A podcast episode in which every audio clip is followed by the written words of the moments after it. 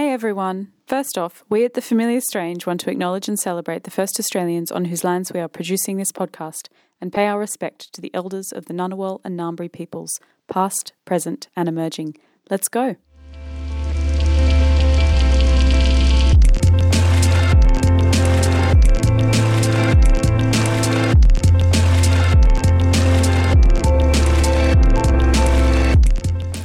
Hello and welcome to The Familiar Strange. I am Julia Brown, your familiar stranger for today. Welcome to the podcast, brought to you with support from the Australian Anthropological Society, the Australian National University's College of Asia Pacific and College of Arts and Social Sciences, the Australian Centre for the Public Awareness of Science, and produced in collaboration with the American Anthropological Association.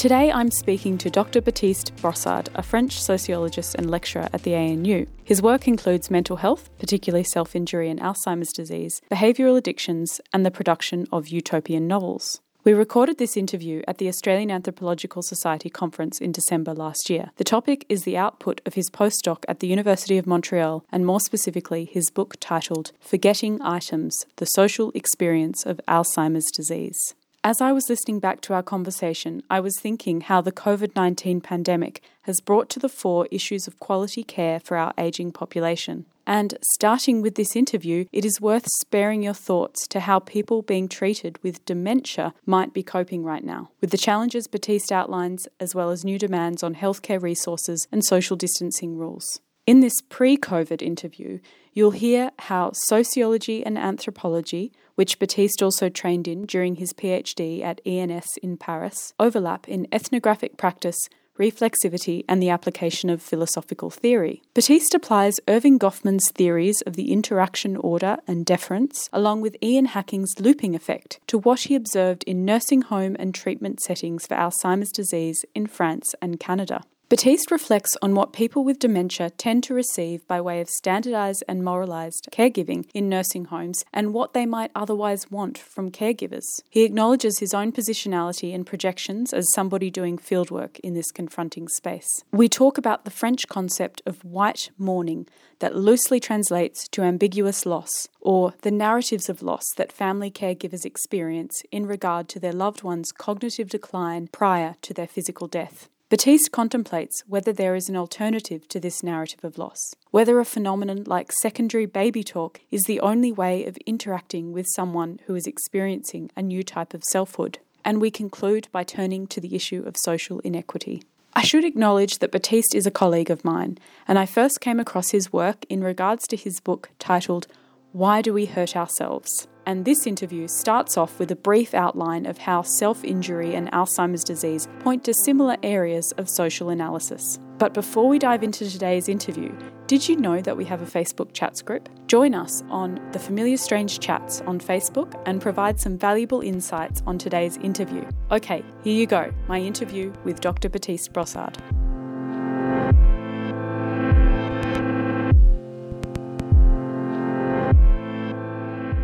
So, Baptiste, could you explain to us how you were drawn to the study of Alzheimer's disease as a sociologist, having previously worked on self injury among youth? So, I did my PhD dissertation in France uh, about self injury, which is a behavior that we find more among uh, youth. And I, I finished uh, my dissertation in uh, 2011.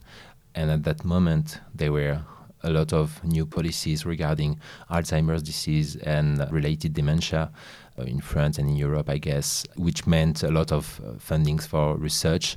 And I saw these two research as following one another, especially in the sense that I didn't consider Alzheimer's disease as a specific uh, illness in a sense, but more as a set of behavior that was related to age related expectations.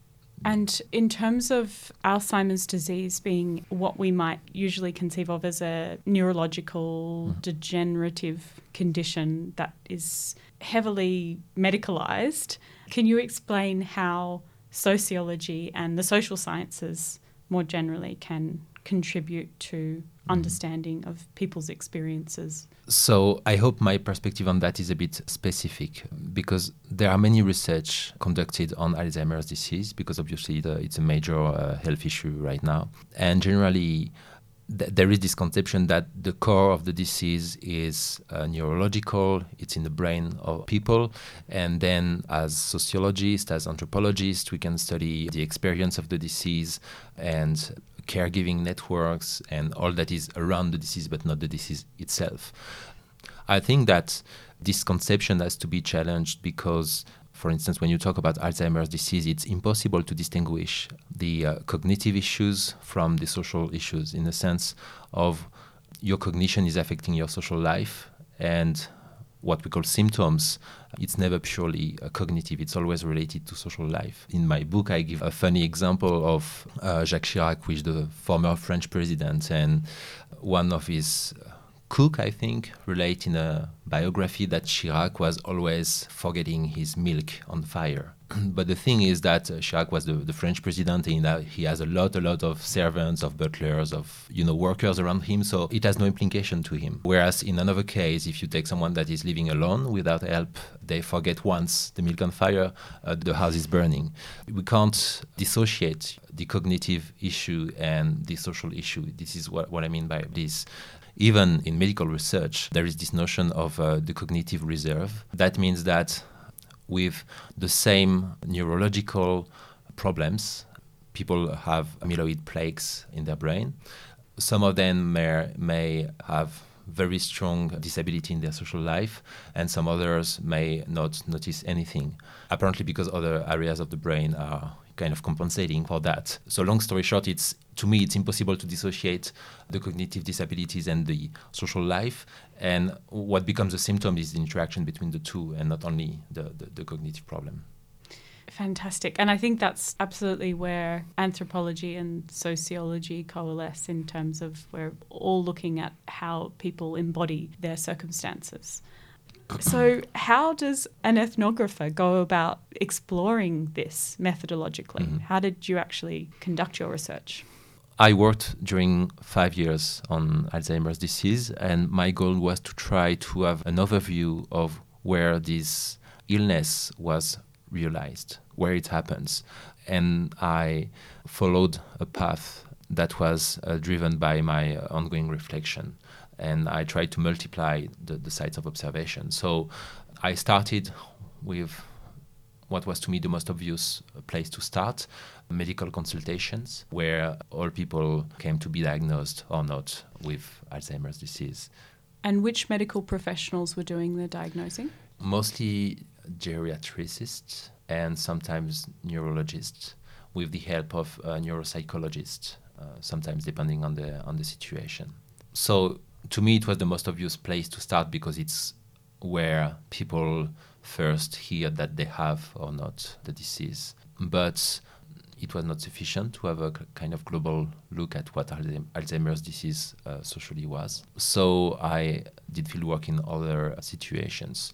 Mostly, I observed the everyday life in some nursing homes, either services where uh, residents were both ill or not, and some services that were specially dedicated to uh, people living with dementia. I, sh- I, should note at the same time that uh, I was both doing fieldwork in France and in uh, Canada and in Quebec. Sometimes focusing on the everyday life, doing interviews with residents, with professionals, especially nursing aides. And I got interested in the management of nursing homes because I think it's a very important point now how to manage a, a nursing home. And I followed two uh, executives during their, their, their working days.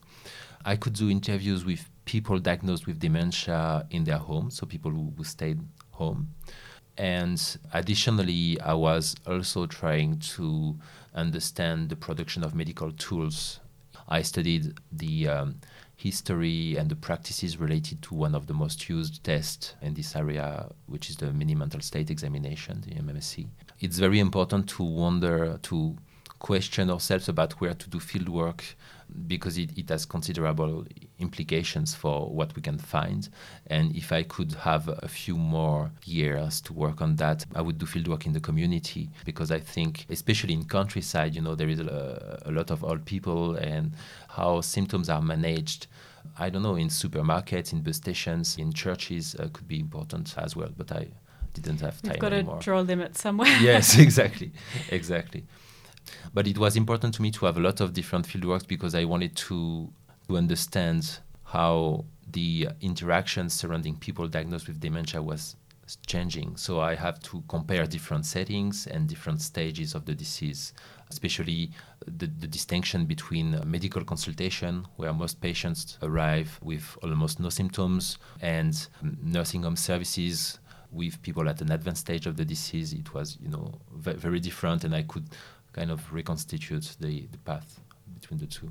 Were there consistencies in the medical approach, at least in terms of how gerontologists or neurologists were treating that initial consultation in Canada and France? So I couldn't observe consultations in Canada. So it was uh, the consultation work was in France. These consultations are fascinating because medically Alzheimer's disease and any other dementia are very hard to diagnose because there is no unique biomarker like you can have in um, HIV, for instance. And as a consequence, medical professionals have to resort to a lot of different sources. What is said during the consultation, medical imagery, uh, MRIs, psychological and psychoneurological tests, sometimes lumbar punctures, and the testimony of relatives of the patient. And they mix that. Often it's not even coherent from a medical perspective, and they have to assess what the disease is. And one of the first sentence that I've been told when I was doing field work was this uh, doctor that told me, you know, in my area, medicine is more an art than a science. And uh, I think it's kind of a compelling statement from a doctor, you mm. know. And it's not even controversial, you know. It's just like they have to deal with a lot of complex data and try to help patients, given that there is no treatment for Alzheimer's disease. There are some medicines that are supposed eventually to help, I don't know, 25% of the patients to slow down the progression of the disease, but it's not clear treatment as we can have in, in other pathologies. So doctors have to interpret a lot by their own feelings. Yes, and there must be so much pressure to give objective solutions. It was really good how you pointed out in your book how people being diagnosed today are more likely to have experienced more stability in their lives up until this point in terms of financial and home security, things in their environment being in a kind of order. And in terms of this being a massive public health issue, do you think that there's scope for preparing future generations? I think uh, at least that, that it's important to think of uh, this kind of illnesses uh, in terms of generation. People who are diagnosed with dementia now are people who are born in 20s, the 30s, the 40s, the 50s, and so they have experienced in their life a situation of uh, full employment, and uh, with opportunities to secure a very stable life quite early in their life, which is not the case anymore for, the generation of people who were born in the uh, I don't know, 70s, 80s, 90s. So I, I, think it's important to think about this because it's how we can understand some of the social dimensions of, of illness, you know, in terms of how it is placed in history in a sense. There is this to take into consideration, but also people who are diagnosed with dementia now in the 2010s and in, in the 2000s, they are diagnosed in a transitioning period where we are shifting from an informal management of cognitive disorders among the elderly. You know, 50 years ago, when you have, uh, uh, I don't know, in, in a family, a grandpa or grandma that is losing memory, it's kind of self managed within family or community, uh, to a more professionalized and formalized way of dealing with cognitive disorders among the elderly. And there are public policy that try to set up some specific care, some specific consultations, some specific institutions. This is setting up right now. So it means that for this generation in particular, to come back to the uh, security in terms of job and in terms of, of uh, housing, it's also very determinant when it comes to uh, negotiating entry to nursing home. Uh, mm-hmm. Because there are people who are grandly attached. To, there is a relationship to home in a period of uncertainty that is important to take into consideration. Yeah, maybe people are more likely to be used to this transience in their lives in terms of moving mm-hmm. between spaces, so it's less disorientating. But let's talk a little bit more about how these social worlds operate. Mm-hmm. At the beginning of your book, you remark upon how it is only when people's inclinations towards self control appears to falter that we can appreciate how much social order is maintained through everyone's collective efforts. And that people with Alzheimer's disease and other kinds of dementia, quote, undermine the foundations of public order grounded as it is on the individual's ability to act as an autonomous and conditioned agent, end quote. And that you therefore wish to explore the what you describe as an interaction order that becomes disrupted by these conditions. It, it is basically Erving Goffman's definition. So Erving Goffman is, has tried to uh, explain how this interaction order works in general, and I'm trying to describe uh, what happens when it doesn't work. And when it doesn't work, a series of norms that are often taken for granted are transgressed.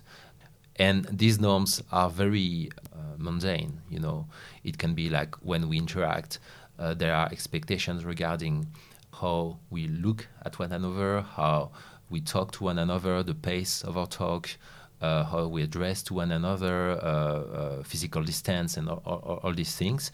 And one of the characteristics of people suffering from dementia, and it's the case for most psychiatric disorders, these, these are people who are not able or willing to to uh, fulfill these expectations. So it is a gate to understand the general social order because we are observing norms that are generally implicit to be made explicit. Mm. Maybe I can take the example of credibility, which is one of the main changes that I observed during my research. In, uh, so to speak, in general interactions, uh, we tend to believe one another. Generally, if I say, uh, my name is Baptiste or I like chocolate, people are believing that it's true that I'm really called Baptiste and that I really like chocolate, that I, you know, it's not evidenceable, but that I really express my intention here or my taste.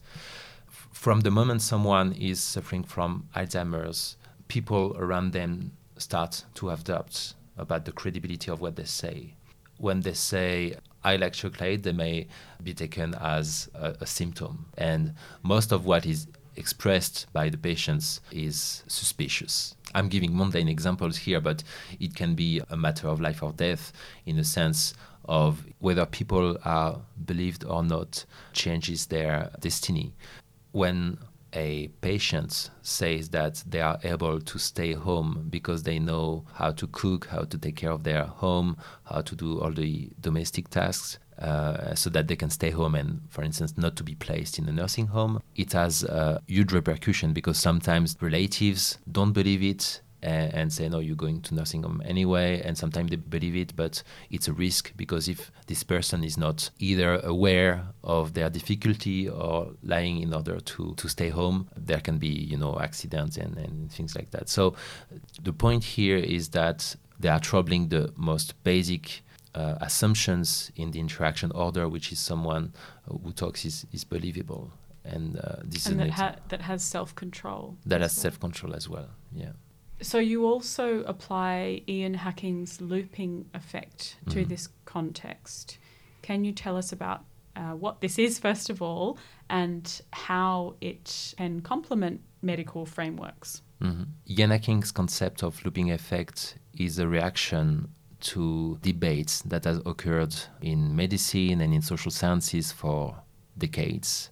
These debates uh, opposed people who were saying that mental illnesses really existed in the sense that they were real illnesses and people who are generally named social constructionists or social constructivists that say that mental illnesses are socially constructed because they are contingent to social context and these positions have been taken as opposed uh, for a long time. And Ian Hacking overcame this debate in saying finally these two positions are complementary. Mental illnesses exist uh, through their social construction because uh, the way in which a society uh, names a disorder, a society provides certain form of cares for a disorder, the way in which a, a society generally organizes the management of this disorder is impacting the disorder itself.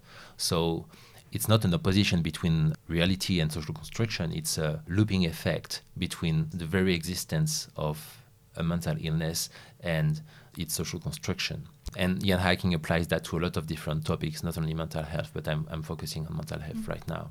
Not seeing how symptoms that would be pre-existing are sh- shaped socially and constructed socially, but how symptoms are realizing themselves through the interactions.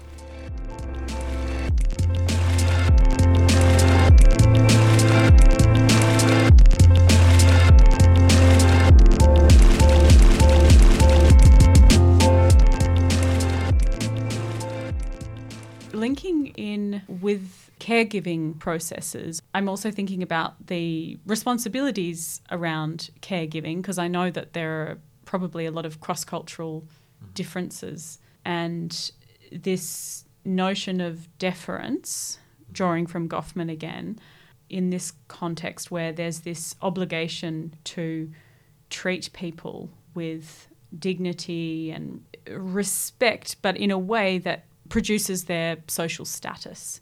Can we talk about that? Yes. Okay. So, in sociology, the concept of deference has famously been defined by Erving Goffman again in an article in 1956. Uh, I don't know why I said that. you know your theory. According to Goffman, deference is a component of interactions for which interactants are showing to one another the status that they have. They are conveying through their gestures, through the way they talk, their appreciation of the status of their interlocutors. What I observed in my various uh, uh, fieldwork studies is that there is something fundamental that changes in the production of deference towards people suffering from dementia. I think this uh, change can be uh, characterized in two ways. Uh, first, deference is becoming a moral issue. It becomes a moral imperative, a moral expectation to convey deference to people suffering from dementia. Uh, a, a very simple example to understand that is how we consider that nursing home workers should behave differently with residents, and if they don't, they are a terrible person, they are immoral person. Uh, you can apply the same thing uh, if you consider a, a, bar, for instance. In a bar, if you have a, a, waiter that is not polite with the, the clients, you, you will say he's a, he's a terrible waiter, he's stupid or, or whatever, but you won't say he's an immoral person, he's a mm-hmm. terrible inhuman person. You know, so it, when you enter the area of aging and dementia, deference takes uh, a moral connotation. And the second thing is related, the second change is that deference is becoming particularly institutionalized. It means that the production of deference is not left to the spontaneity of, uh, of people, but that there are institutions that are producing specific recommendations regarding the deference to be produced. And especially in nursing homes, again, there are a lot of recommendations on how uh, nursing home workers should behave with residents for instance, calling them by their family name, uh, certain ways of addressing them, uh, certain way of talking to them, etc., etc. And does that still apply for more alternative therapeutic approaches like music therapists that might enter those nursing homes? Is that something that you mm-hmm. ever observed? I haven't observed music therapy, but in nursing homes, I think all workers are expected to adopt uh, adopt this same approach. This same approach, yes. Mm. I think an, an important point to raise in relation to deference is what I called in the book the bureaucratization of humanism, because all this configuration places people in a sort of contradictory tension. The production of deference is uh, initially based on uh, great intentions. The idea is to have nursing homes or care institutions where residents are shown respect. And the idea underlying this is to shift from the model of the asylum that was prevalent in the 50s and 60s to another model where we would have institutions that are respectful from people. But in doing so, these institutions are standardizing their expectations towards workers. And it was very striking to me to see how many recommendations, how many rules the workers had to had to follow. And in doing so, in transforming some values into recommendations that further become uh, evaluation points for professionals, the production of deference is becoming standardized, which is contradictory with the very essence of, of deference that is supposed to be spontaneous and individualized. So, uh, what I call bureaucratization of humanism is that some humanistic value are transformed into management tools. And how do the residents respond to this? Do you think that they are negatively impacted by being treated in a very formulaic way? So, th- th- there is two things to say here. The first one is that all these standardized rules of behavior are very practical for professionals who are lacking time. The second thing is that I realized residents are seeking expressions of respect from nursing home workers. You know, they uh, want to uh, to feel you know good in their institution, and they are not really happy where. Uh, when they see nursing home workers uh, rushing around and not taking time to be with them, and they are valuing in particular these moments that they think to be informal with nursing home mm. workers. Uh, so they are seeking some personal involvement from the workers, which is actually only permitted if these workers are kind of going further than these standardized rules I was talking about. Yeah. Yes, and I guess I'm wondering whether this standardization process is also protecting professionals. Professionals are, of, of course, uh, impacted by uh, by this work. It's very uh, emotionally exhausting, but I think th- their main problem is the rhythm. You know, the how fast they have to go sometimes, because they say that finally all the formal tasks they have to do you know they, they have to rush to make everybody eat and to, to rush to make everybody uh, have a bath or to rush to, to, to put everybody to bed. But their real work or the most valuing part of their work is during the in-between times. It's the all the informal task where they have five minutes to talk with a resident in the corridor, or they have five minutes to play board game with them, and things like that. So yeah, it seems that the the little simple things, or that seem simple from the outside, are the things that get compromised. How did you position yourself in this space as an ethnographer? When I was doing my fieldwork in France, I was kind of assisting the activity coordinator. And I had a lot of free time to wander around in the institution and, and talk with residents and doing interview with residents or informal chatting. So I was trying to have a role in this institution as well. I mean, it's a basic thing in uh, uh, ethnography because nobody knows what an ethnographer or sociologist here is, so we, we need to find a, at a least part a, to play. Yeah, yeah, exactly, a role to play. It's important to experience personally what we are describing. Did you feel like you were aligning more with an informal caregiver role that maybe a family member would take on, or more of a formal nursing home carer role? No, I was not taking a formal role. I was trying to to be as informal as possible because I wanted to know the backstage in order to have access to different discourses. And did you find that that took an emotional toll? Yeah, I think there is two two things that were difficult: aging and cognitive loss. I, I think it's uh, something that uh, we can all become you know. So of course it's uh, doing fieldwork in this area it's a constant projection about you know how can i age and what are the best options to age in what kind of nursing home would i like to be or in what kind of caregiving situation would i like to be. I, I told you that after after this work I, I stopped doing uh, for two years because I couldn't uh, do it anymore. And I think it's uh, um, Did it help you understand the experiences of family members, though, or people that would be intimately involved in mm-hmm. the caregiving of people that are diagnosed? Yes, yes. I think the um, caregivers are generally uh, exhausted because it's a lot of things to do, a lot of things to, to take care of. And I guess the most difficult part of it is that the person you care for is uh, changing to such an extent that it, they are hardly recognizable. I don't know if it's, this uh, expression exists uh, in English, but in French, we are talking about uh, the white uh, mourning.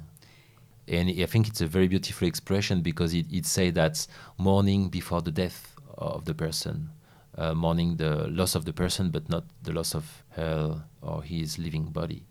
I don't think it translates exactly, but the idea of a ambiguous loss or a social yes. death, which I think you make reference to yeah. in this context in the book as well. Among caregivers, there is a feeling that there, that is very hard to accept, mm. is that death, physical death, is not uh, necessarily a sad moment, but it can also be a relief in this context because finally the actual death has occurred years before. So I think this was a very uh, interesting and emotional part of of this work to be able to to share some moments with caregivers and ask them how they preserve as they can some part of the person they, they care for, you know. Do you think that there are any alternative social positions that could happen in this context rather than there being a white mourning or a sense of ambiguous loss? Is that the only space that people can occupy? I think uh, so. Th- there are some elements of context to, to place here. The fact that the medical perspective to uh, illness and to aging is dominant. It means that it's uh, harder and harder, I think, to find alternatives even in other cultures or to find alternatives even in our culture. I'm sure there would be amazing science fiction book or anticipation book to be done about this because indeed we could imagine a lot of different uh, uh, different possibilities. As much as i was working on alzheimer's i was wondering whether it's a good thing that relatives and professional caregivers were constantly trying to preserve the person that were before the disease. And, and so it's it's a narrative of loss in a sense in a sense. It's it's to help this person, we have to get them back to what they were, at least partially. There, there, could be some other possibilities, tr- considering that this is a change, as we have many changes in in our life. You know, we are kind of evolving persons, so it could be a, another evolution. I was also trying to find some anthropological works on aging and cognitive loss in, in other cultures. It's a bit hard to find, but you know there are some some small articles on you know more spiritual or even mystical interpretations of cognitive loss. And even the fact of talking of cognitive loss is, you know, culturally connotated. It's, yes. it's a medical vision of that. It may be interesting to try to find, you know, all the possible alternatives and to, to be more open and more reflexive about what choice we can do. I think going back to this question of losing a sense of self and that need to salvage the past self because that's the supposedly the most desirable yeah. self to have that is really problematic to me Yeah. as well in my work with people with schizophrenia where it, people's past versions aren't necessarily something that they want to carry forward into the future when we observe how people around the patients are trying to preserve their past selves, the past selves of the, of the patients, they tend to select a kind of image of what they see. And th- this is also another issue. You know, what part of this person do I know, and what part of this person do I try to resuscitate, in a sense? I think it's also interesting to wonder what is admittable to them to be uh, resuscitated. Uh, I, I realized this idea as I, I met a, a, a resident in a nursing home one night as I was doing field work and he was he was yelling uh, that he wanted to smoke weed because uh, he used to smoke weed when he was, when he was young, you know. And obviously, this claim was not taken into consideration.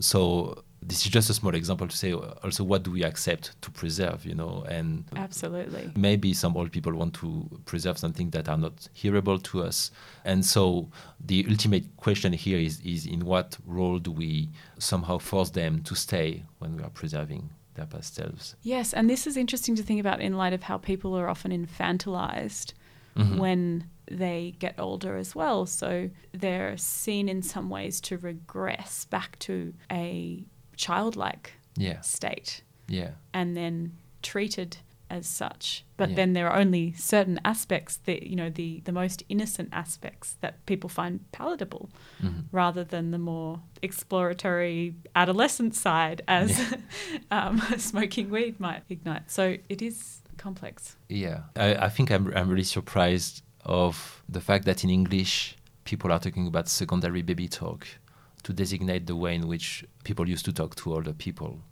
I don't know if you're familiar with this expression. I don't know if it's a familiar expression in English, but we're talking about secondary baby talk in the sense that there is a primary baby talk, how you talk to baby, and the secondary baby talk, where how you talk to uh, the elderly.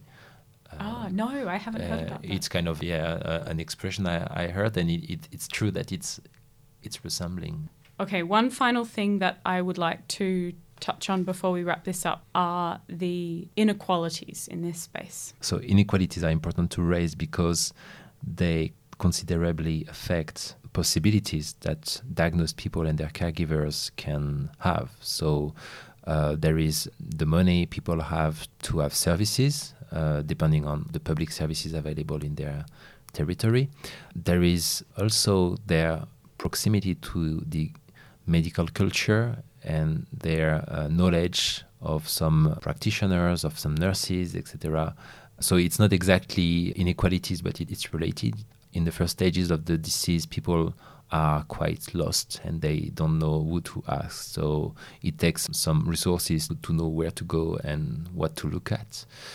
The gender effect is also important. So maybe in terms of inequality, but also because we were talking before about the preservation of the past selves and reconstitution of the past selves is gendered, especially in institutions. For instance, there are some uh, makeup activities for women. Workers try to talk more about cars uh, with with men or all these kind of things.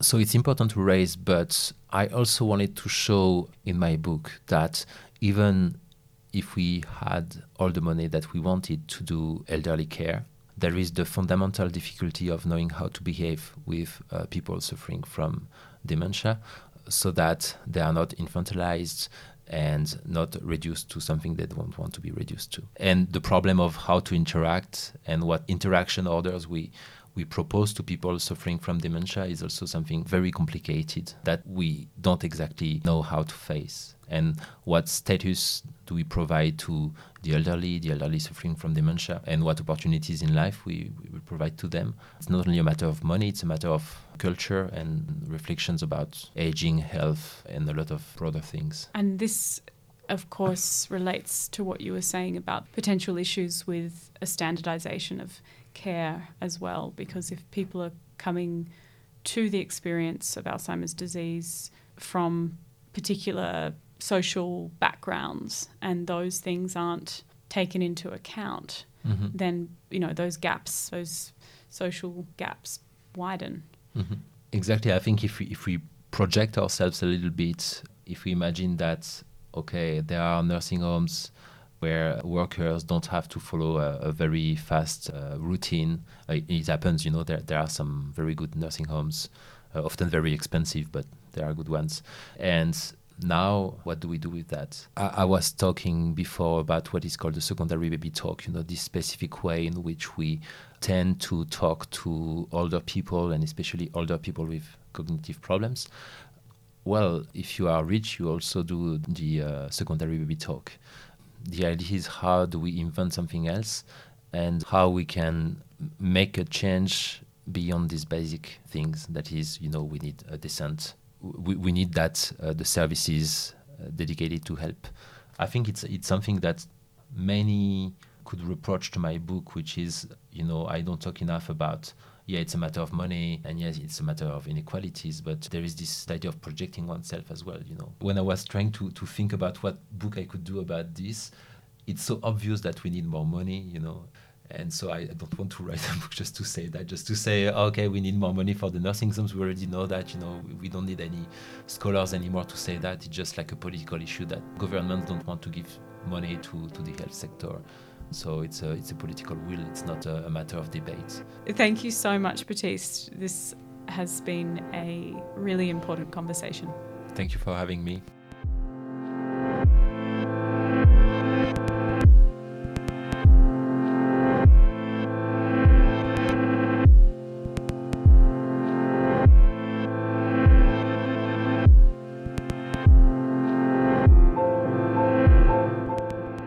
And that was it, me and Dr. Baptiste Brossard. Today's interview was produced by me, Julia Brown, with help from the other familiar strangers Alex D'Aloia, Jodie Lee Trembath, Simon Theobald, and Kylie Wong Dolan. Our executive producers are Deanna Cato and Matthew Fung. Subscribe to the Familiar Strange podcast. You can find us on iTunes, Spotify, and all the other familiar places. And don't forget to leave us a rating or review with your likes and dislikes. It helps people find the show and helps us make the show better. And if you'd like to support us, please check out our Patreon page, patreon.com slash the familiar strange, not the strange familiars, which is another fun podcast, just not ours. You can find the show notes, including a list of all the books and papers mentioned today, plus our blog about anthropology's role in the world at thefamiliarstrange.com. If you'd like to contribute to the blog or have anything to say to me or the other hosts of this program, email us at submissions at thefamiliarstrange.com, tweet us at TFS Tweets, or look us up on Facebook and Instagram. Music is by Pete Dubrow. Special thanks to Nick Farrelly, Will Grant, Martin Pierce, and Maud Rowe. Thanks for listening. See you in two weeks, and until then, keep talking strange.